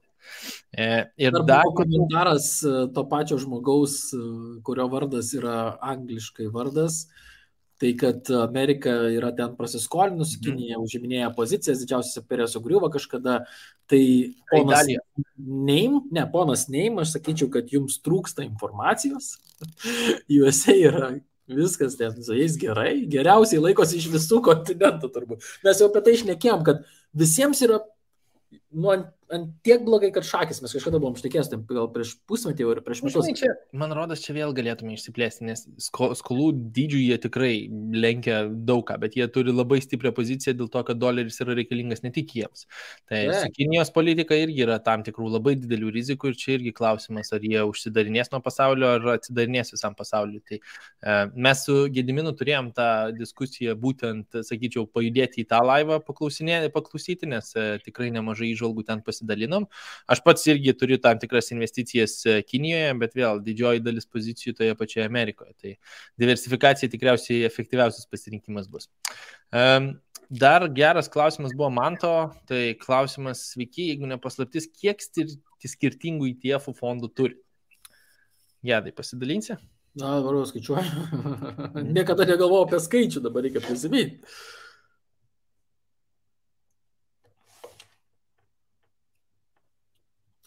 Šešis. Nu, pa, pas mane trys. Pas mane trys, bet uh, aš kartai, aš naudoju tą tokį core satellite approach, tai kartais... Logiška. Būna... Bandysiu atspėti. Bandysiu atspėti. Nu. USA, Europa ir emerging markets. Ne, visas pasaulis, ne? 500 ir emerging markets. A, aš, aš, aš, aš Europą. Ne, netikiu Europą, ne? Ne, nu, ne, nematau nei vieno. Aš mažiau pradedu tikėti. Aš, aš nematau ne vienos situacijos, kaip Europo ilgoje perspektyvoje, ne pagal individualias kompanijas, iš tiesų, taip sakant, užims labai rimtą pasaulio dalį. Jo, dėja, bet, dėja, bet aš žinok, mhm. dėja, aš tau irgi pritariu, bet, nu, nu, pasižiūrėsim. Tai aš turiu šešis, bet to mano yra, aš atvirai pasidalinsiu, aš turiu ir SP, ir Nasdaq perku. Mhm. Tai būtent dėl to, kad, sakau, išvartyti galim to, kad volatilumai šiek tiek skirtingi, vienas daką dedu daugiau. E, tada uh, turiu emerging markets, turiu Europos ir dar turiu porą tokių nišinių. Tiesiog, uh, kurį laiką supirkinėjau, jie vis dar yra nupigę, aš vis dar tikiuosi, kad jie yra labai perspektyvus, žinai. Tai mhm. Tai tokie nišiniai, tai vienas yra uh, Europos infrastruktūros, o kitas yra aging uh, population. Tai ten jisai orientuotas yra į tai, kad sensta uh, visuomenė ir būtent tie verslai, kurie rūpinasi senukais ir senstančią visuomenę, tai būtent ant jų yra statoma. Tai toks pusiau healthcare sektoriaus žinai, senėjimo. Tai va, bet tie nėra tokie mm, nėra tokie, tokie kaip pasakyti, mano, mano pirkiniai, kur ten kažkokia labai svari dalis, tai daugiau toksai šiek tiek eksperimentas, sakykime. Mhm. Galvoju, kad yra vis dar kaina, kažkada aš galvoju, vis tiek atsistatys ir aš tikrai atsikratysiu čia ne long term. Nu kaip, pagal mūsų apibrėžimus, kam šiandien pradžioje, long termų jie ne, bet aš long termą vis tiek skaitau labiau 5-10 metų. Mhm. Čia daugiau metams, dviems, trims. Štai. Mhm. Vėl dar vienas klausimas, kuris e, tikėtina, nežinau, šitą matė ar ne, bet uh, tai Charlie Munger, kas yra, nežinau, dešinė ranka Warreno Buffeto, ne.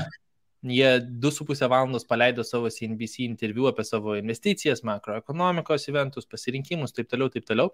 Tai aš galbūt patikslinsiu, aš tikrai peržiūrėčiau tą 2,5 valandų įrašą, man žiauriai patiko tam tikros jo įžvalgos.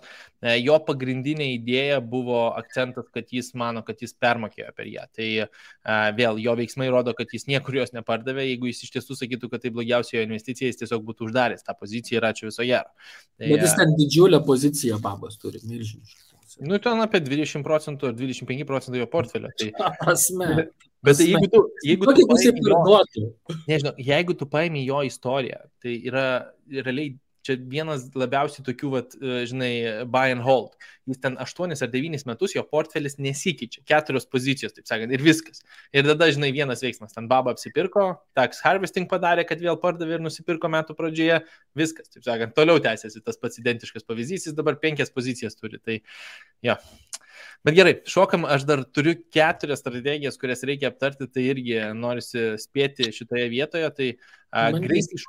Jo, šokam į Two Fund portfolio. Tai kartais žmonės labai girdi tą tokį 60-40 knygose, tai tas pats uh, protingas investuotojas, aš čia uh, papildomai bandžiau prisiminti. Italijoje irgi. Nu, Raidalį iš viso ten all weather portfolio, žinai, ten gal penkios pozicijos, man rodos, pas jį. Bet uh, e, Q-Fund portfolio stato, kad dalį turime investuoti į akcijas, dalį turime investuoti į obligacijas ir laikui bėgant, standartiškai mes turėtume vis didinti ir didinti obligacijų pusę, o kol mūsų, taip sakant, amžius jaunas, mes statome daugiau ant uh, pačių akcijų. Ką, ką manai, Gediminai, apie šitą pavyzdį? Nu, aš, tai, aš šitą strategiją nesinaudoju, Aš manau, kad šita strategija yra tokia universali strategija automatizuotiems investiciniams produktams. Skirtos mhm. žmonėms, e, ką turi bankai šiai dienai, ką turi pensiniai fondai šiai dienai. Mhm. Tai reiškia, laikui bėgant mažėja ir vis mažėja dalis akcijų, didėja obligacijų dalis, žinai. Mhm. Tai jau, tai labai neturiu kažkokios geros nuomonės apie tai. Aš manau, kad yra tam tikra grupė žmonių, galbūt, kaip sakyti, tam tikras sluoksnis žmonių, tam tikra žmonių grupė, kuriems galbūt tinka tokia strategija, bet tai nėra mano klientai, tai nesu aš. Mano akimis tai yra žmonės, kurie Jeigu aš jau skaitau, kad pirkti indeksą, ten tarkim kažkokį SP 500 ir pasaulio, tai jau yra labai pasivu, tai šitas yra pasivu, pasivu, pasivu, pasivu, labai pasivu, žinai, ir dar mano akimis turbūt mažiau pelninga, bet saugiau, nu, dienos gale teoriškai tu turėtum būti. Jo, daugiau, daug, daugiau saugumo turėtų teoriškai. Ne? Mes, mesgi obligacijas laikėme labai saugiamis valstybinės obligacijas. Ne? Ir jos tikrai nesviruoja ir kada šoga ten į ją pačią kainos dabar, tai, tai, tai viskas, vis, viskas, viskas pasikeitė. Mm. Tai va, ir, ir kas iš esmės yra priežastis susijusi su tomu, ką jūs manote apie bankus. Ir, jo, jo, tas pir, pirmas domino efektas ir buvo. Jo, tai čia dėl to ir buvo, kad tos obligacijos šovė žemyno, jie buvo tų obligacijų prisipirkę kaip labai saugių nu, vertybinių popierių, žinai. Tai aš ne, o ką tu manai? Man įdomu tavo nuomonė, niekad nesam šnekėję. Mhm. Aš šiaip e, pritariu tavo idėjai, kad tai yra toks e, paprastas portfelis bendrai paėmus. Aš manau, jeigu žmogus negali toleruoti rizikos, gali būti labai efektyvus variantas tas pats 60-40, nes volatility tikrai sumažės. Realiai net statistika rodo, kad nu, tavo sviravimas gerokai sumažėja, nes tavo obligacijų pusė atsveria tą. Kad savarankiškai valdyti šitą portfelį aš dažniausiai matau daugiau minusų, nes kaštai kiekvienais metais balansuoti yra lyginamai dideli, nebent mes turime labai didelės sumas arba labai didelį portfelį, su kuriuo reikėtų dirbti. Tai man nelabai patinka, bet vėl, Čia yra, žinai, isto, istoriškai labai efektyvūs pasirinkimai. Tas pats, e, kaip čia, Boglas, Buglas, tai Warreno mokytojas, kur protingo investuotojo, jis net agresyviam investuotojui, aktyviam investuotojui vis tiek rekomenduoja bent 25 procentus turėti obligacijų, kur aš savo portfelį apskritai šiuo metu neturiu. Tai labai toks galbūt, žinai, iš tos pusės pasižiūrėjus, laikas parodys, ar tai geras ar blogas sprendimas, bet man nu, šimto metų istorija rodo, kad akcijos yra vienas efektyvesnių rezultatų. Jeigu nebijote to sviravimo, tai manau, kad... Jeigu šitą... laiko yra. Aš tai sakyčiau taip, jeigu laiko dar tu turi, o tiek aš, tiek tu, mes turime tikrai dar daug laiko, nes esame jauni ir gražus, vėliau būsim tik tai gražus. Tai kai būsim tik tai gražus, tada turbūt tu norėsi turėti tų obligacijų. Bet to aš vat, su vienu savo bičiuliu irgi susitikau ir įdomus sprendimas. Jisai turėjo nemažą investicinį pelną iš, iš verslo praėjusiais metais. Nu, tai jau praėjusiais metais, tai reiškia, nu, Harvestą padarė dividendų, ne, savo įmonės. Ir jisai nusipirko, aš nesakysiu, kokių valstybių obligacijų, kurio pajėgumas ten 4 su šiek tiek procentų ir sako, ar aš tik tai obligacijų pirkau ir viskas, ir man ramu. Mm. Nu, ok, nu, tai verslas generuoja ir jisai, žinai, tokis labai, aš pagalvoju, nu, gal ir ok, tas jo verslas tikrai rizikingas. Mhm. Ir jis iš to labai rizikingo verslo, tipo, į visiškai ramumą valstybių obligacijų prisipirko 4,5 procentų. Nu, draugiškas gražus. Dešimties metų, dešimties metų. Ne. Mhm. Nu, ir aš galvoju, nu, skuba, tai nepirkai nieko, ne. Nu, okei, okay. nu, to, tai yra ir tokių. Yra strategija. Nu, yra. Taip. Gerai, judam prie sekančio, kas yra Free Fund portfolio. Čia labai irgi išaukštintas tokia viena iš top 3 indeksinių portfelių strategijų ir čia mes kalbam labiau apie Amerikos akcijos, vienas indeksinis fondas, uh, International akcijos, tai reiškia jau labiau Europą, Aziją ir tuo pačiu obligacijos. Tai dažniausiai tai susideda su tam tikrais procentais ir vėl pačioje pradžioje akcijų yra didesnė dalis, obligacijų yra mažesnė dalis ir laikui bėgant mes vis labiau ir labiau važiuojam per tą prizmę. Ką manai šitoje vietoje? Tas vat, skaidimas tarp Amerikos ir likusio pasaulio. Štai skaidimas visą laiką yra gerai klausimas, kokiam proporcijom, jeigu ten 50 ar 5, ant 50, tai aš manau, kad ne.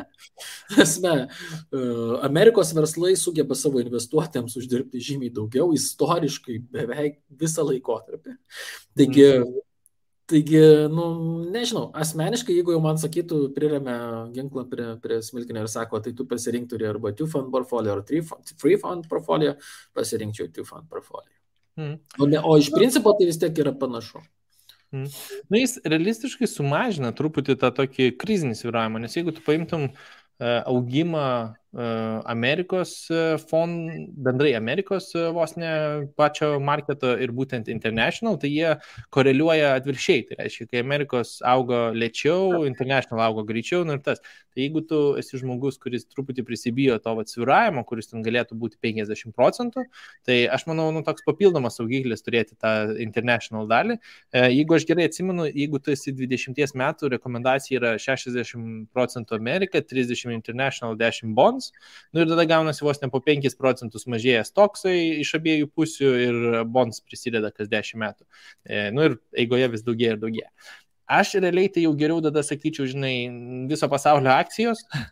Tiesiog, kad, žinai, vienas portfelis būtų ir tada obligacijos atskirai, negu turėti du, kuriuos turiu pats rebalansuoti. Man toks atrodo papildomas darbas, kuris ir kaštus kainuoja pirkimo pardavimo, ir pelną užfiksuoji. Tai jo, per tą prizmę aš tokio nelabai matau pliusą. Nu tai va, tai įsivaizduok, ir tu čia pats pasakai, ką tik proporcijos, tipo, šiam turim 10-20 mečiai. Nu, nu, Na, aš obligacijų apskritai nemėgstu, tai žinai, šitas toks truputį. Aš manau, kad, dabar apskritai, taigi obligacijų rinka yra didesnė negu akcijų rinka. Ne? Daug didesnė. Tai daug didesnė, ne didžiausia rinka. Ne, didžiausia rinka yra Forex rinka. Tai hmm. jo, valiutų rinka yra didžiausia. Bet į tą, ne, į tą nekeliauti ilgalaikiam investuotojui. 4 kvadratilijonai yra, jeigu aš gerai pamėsiu. 4 kablelis kažkiek. Na, tai gali spausdinti babkės, tai čia. O, čia, hui. Tai va, tai, tai aš manyčiau, kad, e, nežinau, šitos abi strategijos tokias, kur mhm. gal daug laiko neskirkim apie šnekėti. Mhm. Kažką dar turi, man atrodo. Ne? Jo, turiu dar dvi. Tai viena yra Free Fund portfolio, nu tai paimkim idėją, kad neliečiam tos, bet papildomai turėti diversifikacijos būtent nekilnojamam turtę per nekilnojamo turto trestus, tai per vadinamus Real Estate Investment Trusts. Kaip manai, vertingas pasirinkimas? Mano veiksmai sako, kad taip. Yeah. Aš irgi, kas rezultatai sako, kad taip. aš irgi esu pliuse per tą prizmę, bet vėl aš tikriausiai argumentuočiau, ar žmogus atėjęs, sakykime, jau su, uh, sakykime, nekilnojamo turto dalimi arba portfeliu, nu, tarkime, turi nuomai nekilnojamo turto arba dar kažkas, tai tokiu atveju aš galbūt limituočiau tą exposure arba neturėčiau apskritai. Bet jeigu žmogus, sakykime, žiūri tik į vertybinius popierius ir neturi jokio nekilnojamo turto kaip investicijos, aš sakyčiau, kad nekilnojamo turto trestai yra vienas toks, nu, geria, geresnių pasirinkimų bendrai paėmus. Tai aš a, tikrai mielai tą pasirinkimą turėčiau. A, Tuo matau dar kelias klausimus, greitai atsakysiu pačioje pabaigoje, bet šokam į paskutinę strategiją, kuri man labiausiai patinka ir kuri kartais vadinama Index NFU, o aš labiau sakyčiau Core Satellite Approach, kur mes turime pagrindinį objektą, kur mes pagrindę pasyviai investuojam. Vienintelė mūsų strategija yra tiesiog papildyti tą objektą ir tuo pačiu turime kelias tokias truputį mažesnės aktyves investicijas, kur mes galime sakykime, pridėti augimo akcijas, sakykime, pridėti ten kokius nors, nežinau, startuolius, sakykime, pridėti kokį nors ten suteltinį finansavimą. Tokie papildomi aktyvūs investavimai prie tavo bendro portfelio, bet tavo pagrindinė pozicija yra bent jau 70 procentų ir ne mažiau nuo tavo investuojamų pinigų, kurie keliauja į tiesiog pasyvius pasirinkimus. Ar tai būtų one fund portfolio, ar two fund portfolio ir taip toliau. Tai, gedai, kaip manai, kaip tau šita strategija? Nu, tai tai yra mano strategija. Pas mane irgi tas pats. Tai žinai, nekilnojamo turto trestai užima dalį, dividendinis portfelis užima dalį, indeksai turi savo tą dalį, kuri pagrindė ir užima. Tas pats ten trečia pakopa truputį irgi turi savo kabliukų pačiame tam pagrindinėme pasyviame portfelį. Ir aš manau, kad tai labai gerai balansuoja, nes jeigu aš, sakykime, gyvenimas užima kažkokį prioritetą ir man reikia labai fokusuotis kažkodėl verslas, dar kažkas, žinai, ir aš neturiu laiko, aš šimta procentų galiu tiesiog mesti pasyviai į savo tą core poziciją, ačiū viso gero. Tuo pačiu, jeigu man kažkas domina, noriu sužinoti, noriu daugiau akcentuoti, aš galiu papildomą laiko skirti ir žiūrėti, kur ten tos papildomos specifinės investicijos ir į ką aš noriu atsidėti, bet tai yra tie satelitai vadinami. Tai jeigu satelitas crashins, taip sakant, investavau į startuolius ir tai visiškai sudegė, mano ateitis nėra rizikoje. Tai reiškia, kad mano pagrindinė pozicija mane vis tiek išteps. Tai jo, man rodos, mes nelabai turim argumentų prieš. Čia tik... Aš nelabai turiu argumentų prieš, nebent būtų prieš argumentas, kad, nu, tau neįdomu. Nu, nu, gali būti tiesiog ir neįdomu, kad ir turi pinigų ir netiks tau šitą strategiją. Aš tai šitą strategiją, žinai, kaip kažkaip, kažkaip pat esu pats savo, žinai, tokį vat, iš, išsivedęs paaiškinimą, kad Aš užsitikrinu, kad aš ateityje turėsiu pinigų maistui ir atostogoms pakeliauti su kemperiuku po, po Europą. A jeigu mhm. pasiseks, tai mhm. gal ir Maldyvai bus. Ir, gal bus ir ten turai, ten Jamaikas ir Puerto Rikus ir taip toliau. Tai va, taip aš įsivaizduoju šitą investavimo strategiją, kad nu, iš esmės tu užsitikrini maks užsitikrinė, negali šimtų procentų, bet maks užsitikrinė ateičiai tam tikrą uh, saugumą finansinį, kad ateityje tu turėsi tų pinigų, bet taip pat ir dalimi savo pinigų tu prisėmė aukštesnės rizikas ir galimai didesnę gražą ateitykiausi. Gali būti, pavyzdžiui, kad ten ir pas mane, pavyzdžiui, e, exposure'as yra ir į kriptų. Aš nežinau, mhm. kripto, man atrodo, nepirki iš viso, ne? Turiu, bet ten pas mane gal 7 procentai lygtais kažkokią paskutinį kartą, kai skaičiau. Čia pas tave tai vis, visai, visai ženkliai, žinai, aš tai aš tikrai. Ja, ja, tai aš, aš visą laiką turėjau tą tokį pasyvų apraučią, kad uh, pildaisi, bet vėl. Aš pasitikiu tai yra... iš to karto ir, ir būna momentas, kad periodiškai tiesiog per dasipirkinėjai paskutiniu metu. Ne, vienas, tavo... vienas iš satelitų. Jo, vienas iš satelitų, tai, va, tai aš sakau, kad nu, turėtų turėti tą satelitą, kad, nes gali būti, kad perkant va tos, aš kaip sakau, loterijos bilietus, tu Gali būti, kad jie tau nusipirks kaip visas aš, kitas. Aš nerekomenduočiau vieno satelito telelto bilietams. Vis tiek. E, ne, nu, tai aš, aš kripto, bitkoino pirkimą būtinu telelto bilietais. Nu, nu, gal statistika sakys. Geriau galbūt, aš tikiuosi, negu telelto. Gerai, per dvi minutės trys atsakyti klausimai, tai leis šoksiu į šitus Vardas klausė, kokią portfelio dalį manot Lietuvoje galima investuoti. Mano turbūt 9 procentų investicijos kol kas yra Lietuvoje, bet dėl karo grėsmės pradedu mąstyti, kad būtinai reikia diversifikuoti su Amerika ir gal Europą. Bendrai net be karo, esmės, saky, be, be karo grėsmės aš sakyčiau, kad reikėtų diversifikuoti, nes paimam į ekonomikos dydį pasaulyje ir palyginam, kokia ekonomika yra Lietuvoje, kiek jų užima pasaulyje. Ir šitoje vietoje aš sakyčiau, nu, aš, aš individualių akcijų apskritai neturiu Lietuvoje. Tai aš labai, taip sakyčiau, paskatinčiau pasižiūrėti pasižvalgyti užsienio rinkose, kai mes galime jas pasiekti ten už porą eurų, sakykime. Tai a, priminimas pasibandyti Freedom 24, kur 2 eurų užpirkimus, 2 eurų 20, ten aprašėme visą, visą informaciją. A, dar vienas buvo iš to paties, a, o tai jei turi SP 500, ar ten nėra turyt, yra tos kompanijos kai kurios, bet jos tada turi turėti tam tikrą dydį ir jo, nu čia nesakyčiau, kad jis įdėčiau į tą pačią strategiją, jau turėtų būti truputį didesnė būtent nekilnojama turtas su, sufokusuota strategija, kad skaitytųsi jokios yra, nes čia kokį pusę procentų užims, gal 0,75. O dėl McDonald'o, čia iš verslo pusės jie generuoja iš nekilnojamo turto. Aš nesakyčiau, kad tai yra nekilnojamas turto akcija ir jie vis tiek generuoja savo pajamas iš nuomos, ten galima sakyti reklamos, galima sakyti e, tų pačių burgeriukų, bet e, smagus filmas buvo apie tą nekilnojamą turtą, e, taip sakant, ir verslo pradžią. Tai va. Taip, tai apie, aš gal šiek tiek pakomentuosiu apie tą, kur buvo prieš tai, kad nu, viskas Lietuvoje. Lietuva? Paka, kad viskas Lietuvoje, žinai.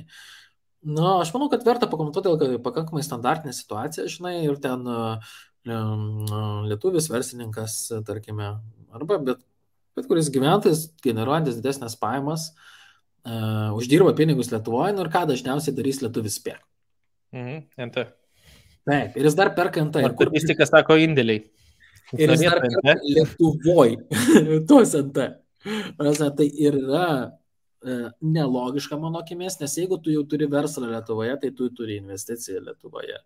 Mhm. Tai jeigu tu iš Lietuvoje esančios investicijos verslo generuoji pajamas, tai reikia diversifikuoti kažkur kitur. Nu, jeigu tu esi va, ten fanas būtent tik nekilnojamo turto, tik fiziškai, nu, nepatinka tau tie reitai, čia yra, va, ten, nežinau, tai yra tiesiog neapčiuopiamas dalykas, ne? Nu, okei, okay. pagarba tavo tokia nuomonė. Ne? Nu, tai pirk tą patį nekilnojamo turtą nuo kitur, tai Europoje toj pačioj pirk būtų labai gerai, jeigu galėtum ir kažkur tais Šiaurės Amerikos žemynė nusipirkti kažkokią tais nekilnojamojo turto ne, ir taip pradiversifikuoti savo portfelį. Tai čia ir yra visa logika tokia, kad jeigu tu čia generuoji pajamas, tai tau reikia diversifikuoti, arba perki. Ekonomiškai labai didelė rizika. Jo, generuoji pajamas čia ir perki SP 500. Tai gerai, jeigu tu turi jau verslą, kuris tau generuoja pajamas, tai tu dar statyk ant kitų verslų, kurie tavo ateitie generuos pajamas, kurie yra worldwide kurie yra mhm. pasaulinio lygio. Ne? Tai čia ir yra visa logika ir tai yra viena didžiausių klaidų, ką daro visam pasauliu, man atrodo, žmonės. Gyvena tam pačiam mieste, turi tam pačiam mieste verslą ir dar perka NT tam pačiam mieste. Nu, tai negerai. Nu, tai jeigu tas miestas vieną dieną, nežinau, ten Aš tai gerą, labai žiauriai gerą, va, pavyzdžiui, išgirdau prieš kokį metus galbūt pasakymą, gal prieš pusantrų, iš dviejų MT ekspertų kalbančių tarpusavyje. Sako, kaip investicija Lietuvoje nekilnojamas turtas niekada nebus patraukli investicija užsienio investuotojams. Mhm. Ir tas kitas klausia, va, žinai, kodėl? A, todėl, sako, kad Astravas yra. Okay. Sako, Vilniui, sako, tu ten pastatysi kažkokį tais pastatą, sakykime, turi būti generuoti pakankamai didelę gažą. Ir sako, čia už 50 km yra, sako, to. jie, jinai nesaugi. Ir čia buvo toks vienas iš argumentų, ne? Po to geopolitika, kaimynai, ten ir taip toliau. O mhm. pasižiūrėjus istoriškai, ten kokia Portugalija. Nu, tai kada jie paskutinį kartą turėjo kažkokių neramumų, žinai. Prieš 500-400 metų, žinai. Nu, aišku, tai ne, ne, užgarantuoja, bet mūsų regionas yra nesaugus. Dėl ko, pavyzdžiui, Lenkija, čia dar kol minutė yra, į pabaigą, žinai, Lenkija užsipirkinėja milžiniškus kiekius ginkluotės dabar. Mhm. Tai išvada yra pirmas dalykas, dėl savo E, reitingo. Dėl savo e, reitingo, būtent finansų pasaulyje. Jeigu čia saugu, jiems skolintis bus pigiau, pritraukinėti investicijas jie galės. Ne? Mhm. Ir būtent ant to stato ir toks yra jų vyriausybės paaiškinimas, dėl ko mes dabar skolinamės daug pinigų, kad galėtume nusipirkti daug tankų, lėktuvų ir taip toliau, tam, kad užtikrintume regiono saugumą, tada mūsų kreditingumo reitingas gerėja. Ir mums investicijas pritraukti yra lengviau, nes čia yra saugu investuoti. Ir mes apsiginsim, jeigu kažkas atsitiks. Ne, taigi tai yra, jeigu žiūrint taip jau atsitraukiu, žinai, nuo, nuo, nuo žemėlapio šiek tiek ir, Mhm. Tai, va, tai čia nuo vienos temos prie kitos šiek tiek peršokau, bet abu du. Aš manau, gali būti, kad kitą kartą mes pajudinsim truputį nekilnojamo turto daugiau. Tai aš pabaigai gal pasakysiu, jeigu domina būtent nekilnojamas turtas, brūkštelkit komentaruose, mes gal su Gediminu kas mėnesį laiks laiko susitinkam pabendrauti šitomis temomis, gal čia yra viena iš jų, ką norime aptarti. Tikiuosi, video patiko, gavote naudingos informacijos, pasinagrinėjote truputį papildomus tos pagrindinius strateginius portfelius ir kas galėtų tikti jums. Ir tuo pačiu labai dėkui Gediminui, kad rado laiko e, ir šitas video keliaus ir į Spotify, ir į Apple podcastą, tai jeigu kad nors norėsit panagrinėti papildomai, tikrai drąsiai sakykit. O priminsiu, kad šio video remėjas yra Freedomas, tai jeigu norėsite išbandyti brokerį, rytsai, ETF, akcijos, obligacijos, didžioji dalis šitų strategijų, augimo, dividendinės taip sakant, vertės akcijos, laisvai galite pasinaudoti nuorodą aprašymę ir gauti papildomų bonusų. Tai tiek šiam kartui, ačiū Gediminai ir iki kito karto. Ačiū tau, mėly, kad pakvietėjai ir ačiū, kad žiūrėjot. Iki kas. Ate.